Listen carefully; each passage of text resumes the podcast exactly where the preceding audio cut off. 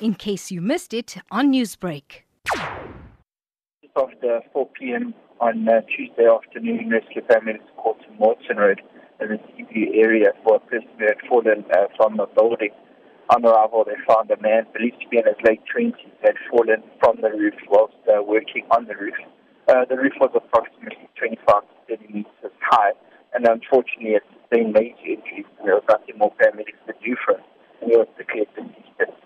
Can you describe to us the extent of his injuries? He had major injuries, as one can expect, from uh, falling from such a height, and multiple injuries to his entire body, uh, including major head injuries, which unfortunately uh, were part of the fatal injury. Are the circumstances surrounding his fall known at this stage? No, not at this stage. He was working, he was a contractor working on the roof.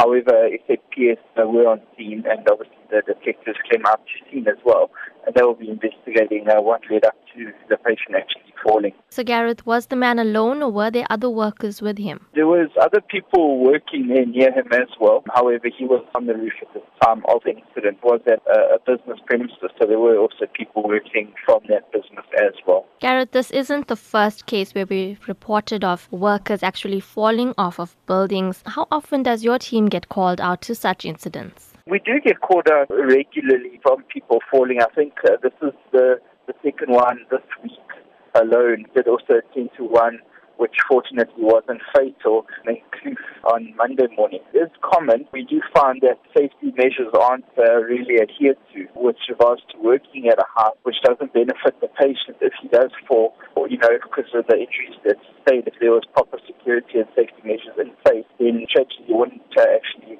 uh, happen.